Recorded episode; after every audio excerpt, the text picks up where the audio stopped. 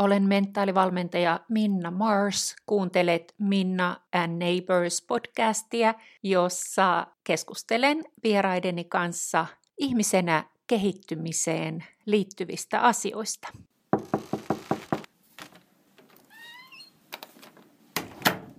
Entinen huippunyrkkeilijä ja nykyinen huippu Elina Gustafsson. Tervetuloa tämän keskustelun Kiitos. äärelle. Kiitos erittäin paljon. Mä tänään sain kuunneltua äänikirjana sun tuoreen kirjan Rohkeudella Elina Gustafsson ja se alku oli heti sellainen, että tuntui, että lähden lentoon. Mitä nyrkkeily on opettanut sulle elämästä? Kiitos, kiva kuulla. Ensinnäkin pelaan tässä aikaa itselleni ison kysymyksen äärelle, mutta ihanaa, että olet kuunnellut sen. Mitä nyrkkeily on opettanut mulle, niin oikeastaan musta tuntuu, että aika lailla kaiken, mitä mä oon nyt. Eli se on kyllä ajanut mut niin selkäseinään ja opettanut siis menee ja tuntemaan, siis tuntemaan itseni. Koska huippuurheilu, se on niin, se on niin pienestä kiinni, joku menestys, joku mitali tai ylipäätään, että onnistuu, niin sun on vaan tunnettava itses jos sä haluat menestyä. Mä oon tätä mieltä. Että totta kai sitä voi myös, siis olen myös menestynyt niin, että, tai voittanut, että en ole, ei ollut hajukaan, kuka mä oon ollut. Esimerkiksi kun mä aloitin nyrkkeilemään.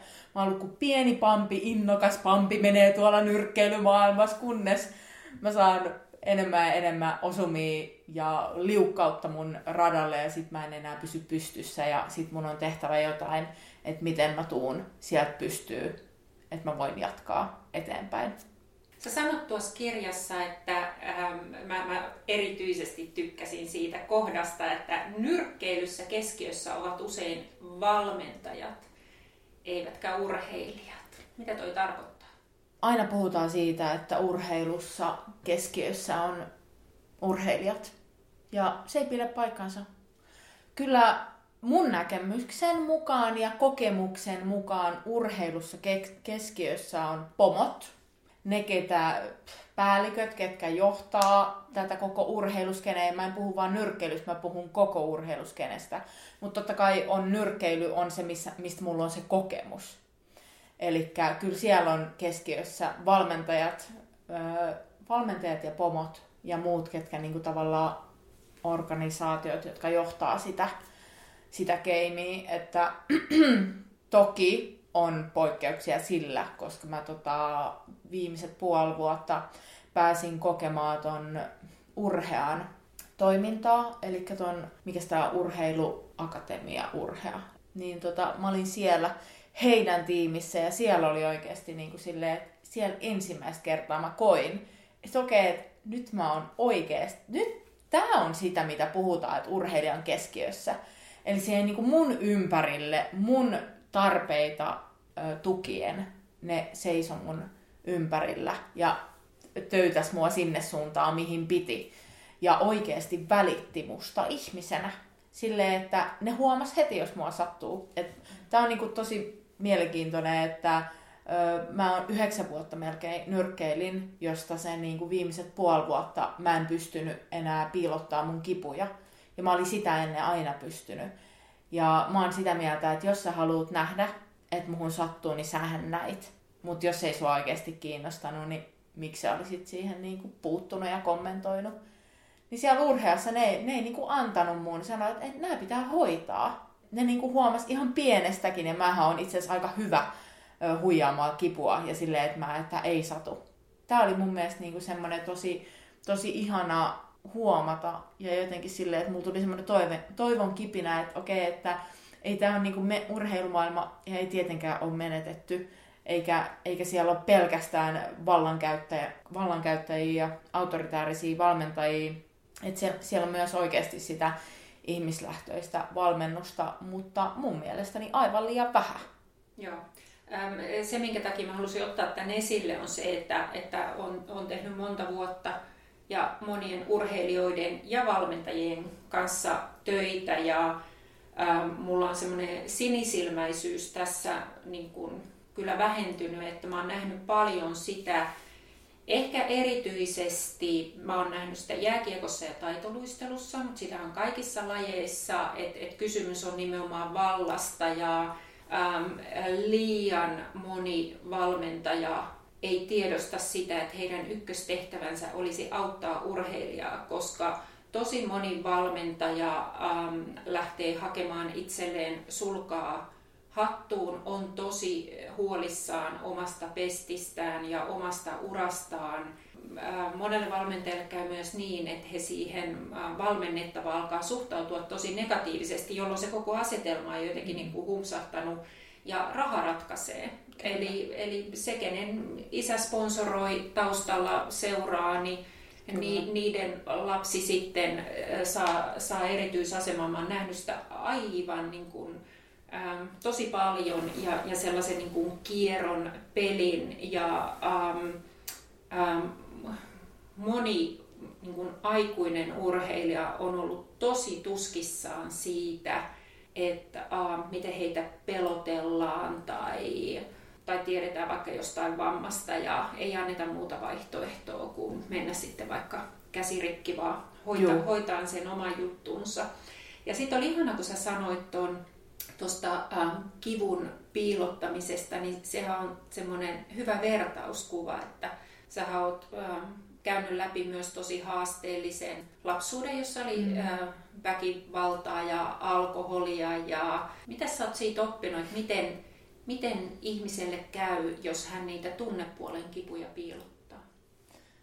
Joo, todellakin on, on hyvin vertauskuvallinen ja semmoinen, mikä on seurannut mua läpi elämän, on kivun piilottaminen. Ja musta on tullut siitä nimenomaan tosi hyvä, koska se on alkanut tosi aikaisin, heti lapsuudesta.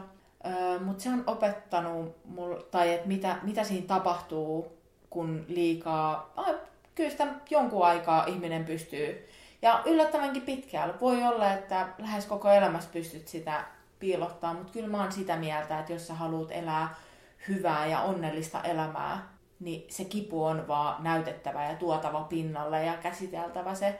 Ehkä silleen, että jos mäkin olisin vain jättänyt nyt kaiken sen kivun, että mä vaan piilotan ja piilotan sitä, niin todennäköisesti mä voisin olla hyvin katkeroitunut ihminen.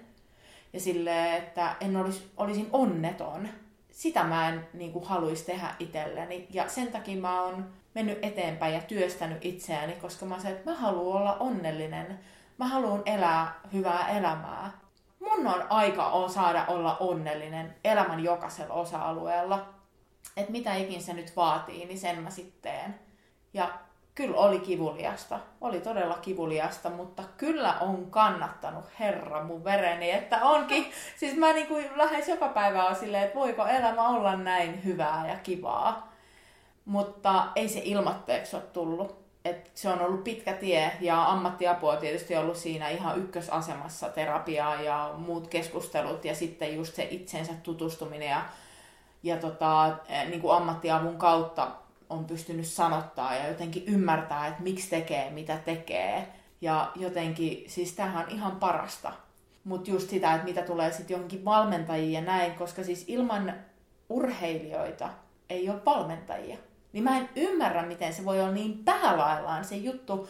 Ja sitä, että jos valmentaja ei ymmärrä itseään, eikä ole tutustunut itseensä, millä helvetillä se voi tuntea tai tietää siitä urheilijasta yhtään mitään muuta kuin se, mikä sitä kiinnostaa. Eli nimenomaan tämmöinen ekoilu ja vallankäyttö. Ja sitä on niin paljon. Ja mä oon, silleen, mä oon sanonut jo pari vuotta sitten, että jos mä olisin olympiakomiteassa töissä, mä tekisin niin kuin ihan samalla kuin lähihoitajaksi. Siellä on siis tämmöiset psykologin testit, ketä sopii, ketä soveltuu. Mä laittaisin helvetin kovat testit sinne, että et saisi edes niinku pikkasen pois sellaisia niinku todella vääriä vallankäyttäjäpiirteitä sieltä.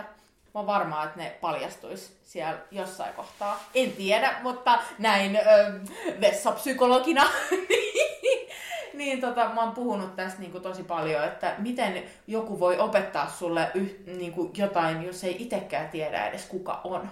Oh, toi on niin totta. Mua naurattaa niin hyvällä tavalla, kun mä kuuntelen sua. Mä mä olin kerran tota, yhdessä urheiluseurassa sitten pitämässä tota, valmentajaryhmälle äh, jota, jotain tämmöistä valmennusta, sitten tämmöistä henkisen puolen valmennusta. Ja sitten mä jaoin heille semmoisen yhden perus harjoituksen. Ja ähm, siinä porukassa oli yksi hyvin, hyvin tunnettu ähm, suomalainen valmentaja ja, ja, ja sitten taas yksi toinen valmentaja sanoi mulle myöhemmin, että kuule Minna, siinä vaiheessa kun sä jaoit meille valmentajille sen paperin, mihin olisi pitänyt laittaa vähän ylös omia ajatuksia ja omia tunteita, niin huomasitko että se yksi valmentaja, että siihen vaan tuijottaa sitä paperia, että hän tiesi Mitä heti, on tunteet? Niin, hän tiesi heti, ettei se saa siihen, niin kuin ei hän saanutkaan mm. mitään niin kuin, niin kuin paperille. Ja mä ymmärrän sen, että jos ihmiset ei ole tottunut sellaisia asioita työstään, niin, niin se voi olla tosi outoa mm. ja, ja, ja vähän pelottavaakin ja näin, mutta se on ihan totta, että,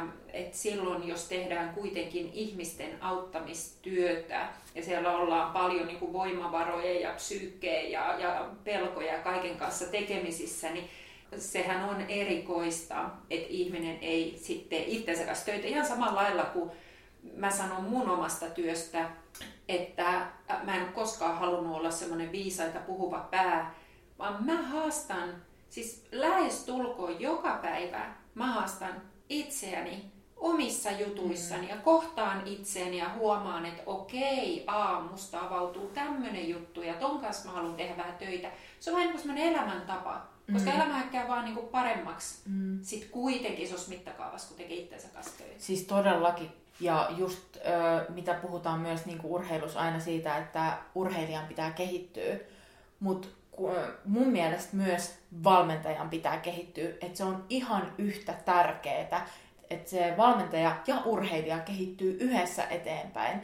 Et mä oon jotenkin aina siirtänyt ja vaihtanut valmentajaa silloin, kun mä koen, että toi valmentaja jää, että mä menen eteenpäin, mutta hän ei. Niin sillä ei ole mulla mitään annettavaa. Ja sitten toinen, mitä tulee just tuohon valmentajaan, niin siis valmentajanhan rooli on iso. Se on todella, siinä on iso vastuu, mitä monetkaan musta tuntuu, ettei ymmärrä. Kuinka iso vastuu pienilläkin sanoilla sä voit tehdä isoa tuhoa, vaikka se voisi olla vähän semmoinen joke.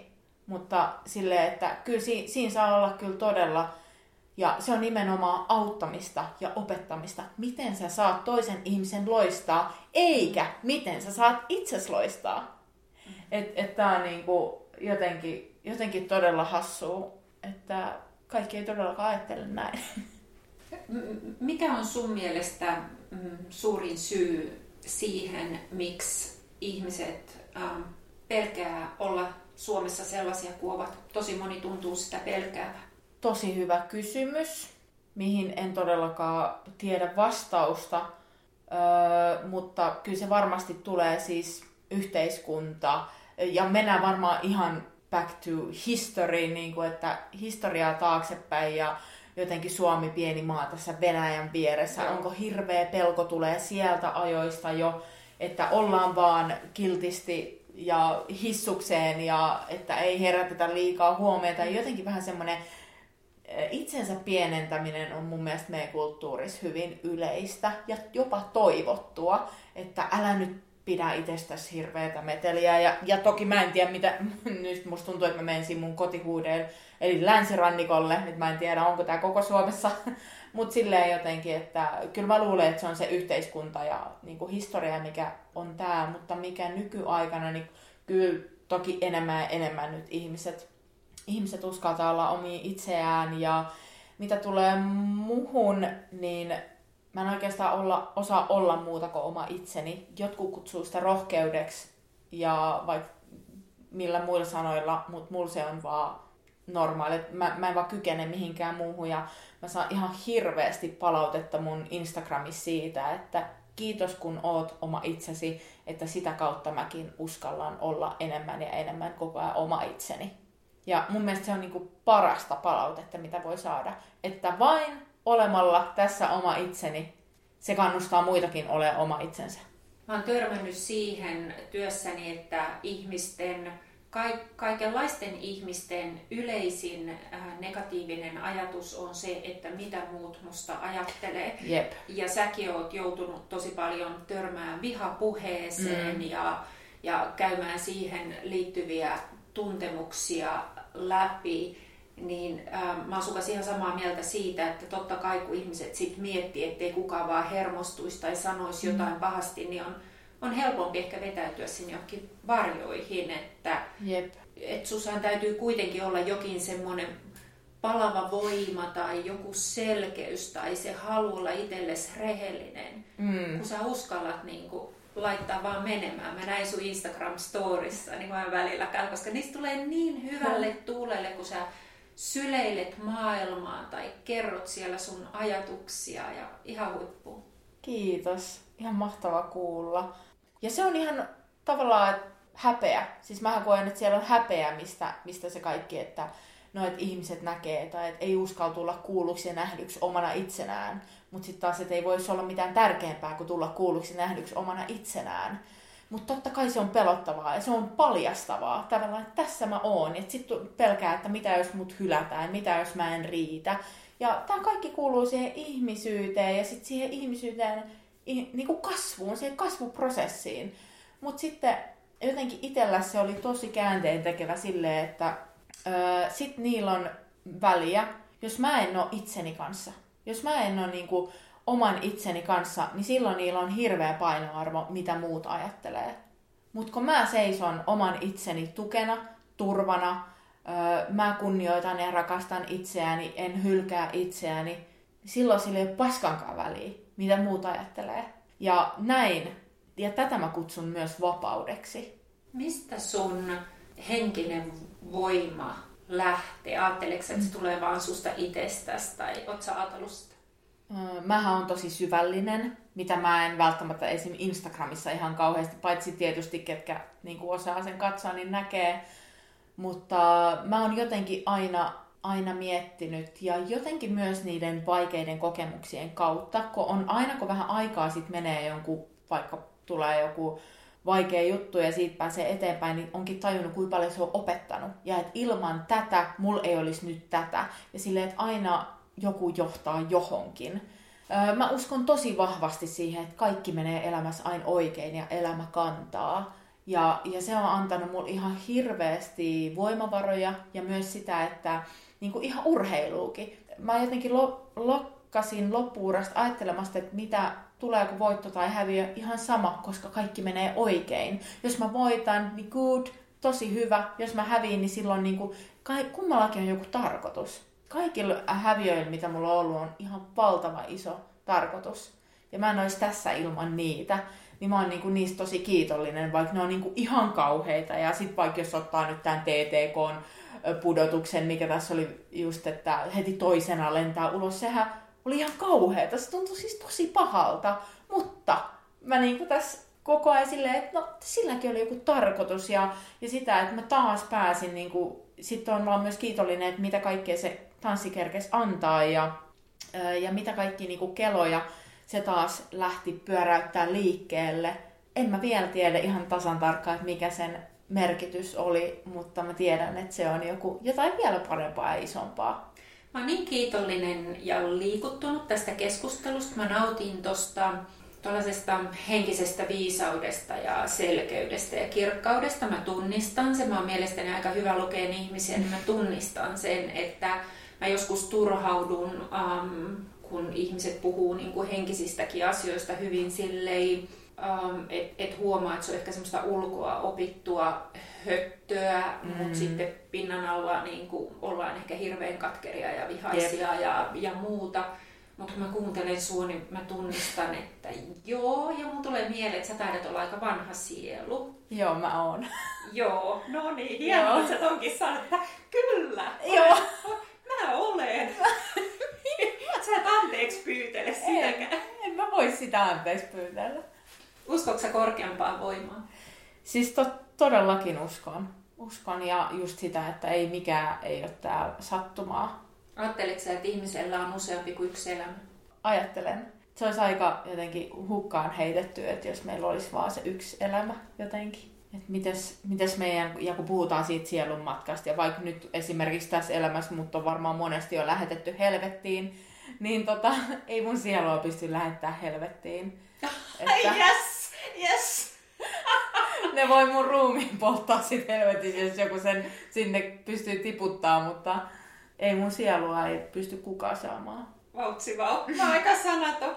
tunnistan myös ton, että ö, on tosi paljon, ketkä vaan puhuu, mutta ei sisäistä sitä, ole sisäistänyt sitä itse. Sitä on tosi tosi paljon ja Ulla, mun kirjakirjoittaja Ulla-Maja Paavilainen sanoo, että, että Elluko, sua ei niinku, että sä et siedä tavallaan semmoista teeskentelyä, että mä näen kyllä tosi, tosi hyvin kanssa sen läpi, että koska se on ulkoa opittu ja koska se tulee sisältä, siinä on todella vissi ero, mutta sitä eroa on vaikea niinku sanoa, että miten mä sen huomaan, kun mä vaan tunnen sen. Juu. Et Joo. It's all about energy. Kyllä, ja henkisyyttähän ja henkisi, henkistä puhettahan voi käyttää myös niin kuin vallan välineenä tai omaa egoa pönkittääkseen, mm. mutta, mutta silloinhan se ei ole ihan sitä henkisyyttä, mitä me ehkä tässä haetaan. Mm. Ähm, mitkä on vielä sellaisia asioita, minkä kanssa sä kamppailet, tai millaiset asiat saa sut itkeen tai väsähtämään? Mä väsähdän epäoikeudenmukaisuudesta. Että se on niinku semmonen, semmonen, mi- mistä mä en, en tykkää yhtään. Ja, ja tota, tai se just, no oikeastaan se epäoikeudenmukaisuus siihen, se on niin laaja, että sen, sen sisälle menee. Ja totta kai siis mulla on myös ome, omia prosesseja tosi paljon öö, liikkeessä. Et mun mielestä niinku, kun mä ajattelen, että jossain kohtaa mä tunsin, ketä mä oon ja totta kai edelleen, mutta mä myös muutun koko ajan.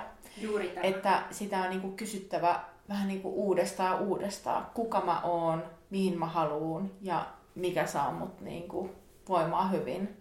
Ja, ja nämä on jotenkin tosi tärkeitä hetkiä, että on semmoista aikaa pysähtyä näiden kysymysten äärelle.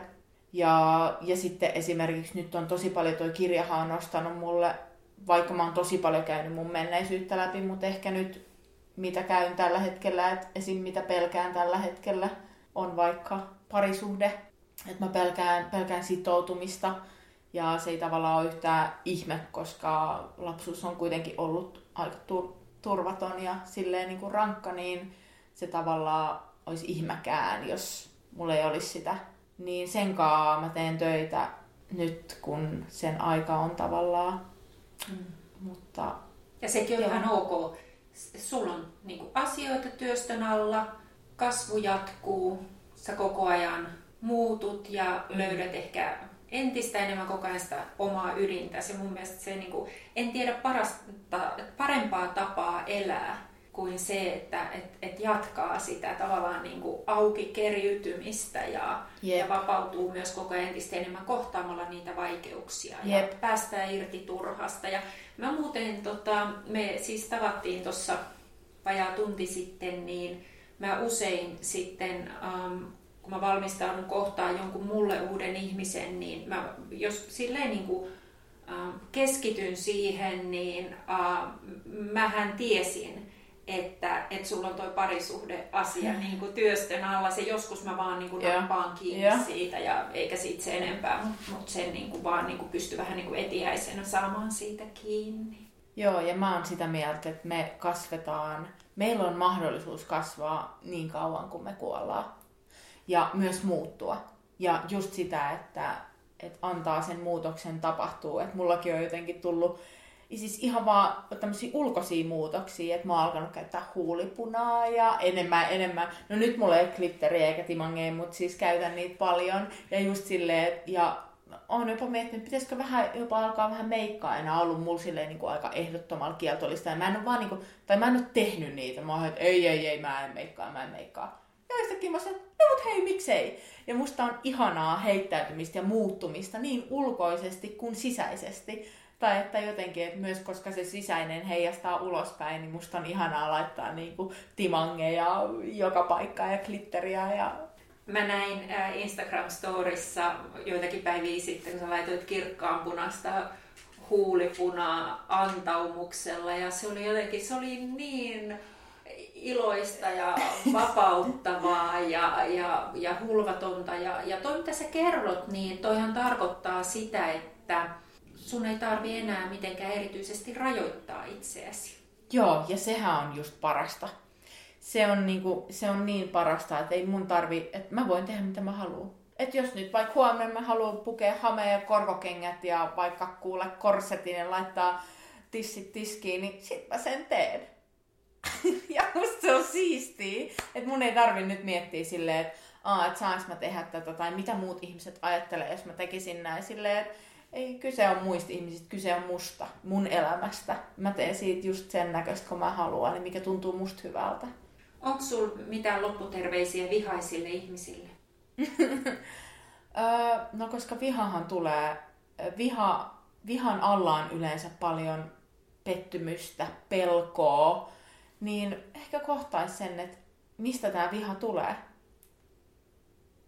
Niin mun mielestä toi kysymys on jo aika semmoinen, että mun ei tarvi niinku, he voi hoitaa sit itse loput, koska mä en pysty. Joo, se on heidän asia. Niin. Kiitos paljon Ellu G. Kiitos. Seuraa Elinaa Instagramissa profiilissa Ellu G. Sieltä löydät paljon iloa ja rohkeutta päiviisi.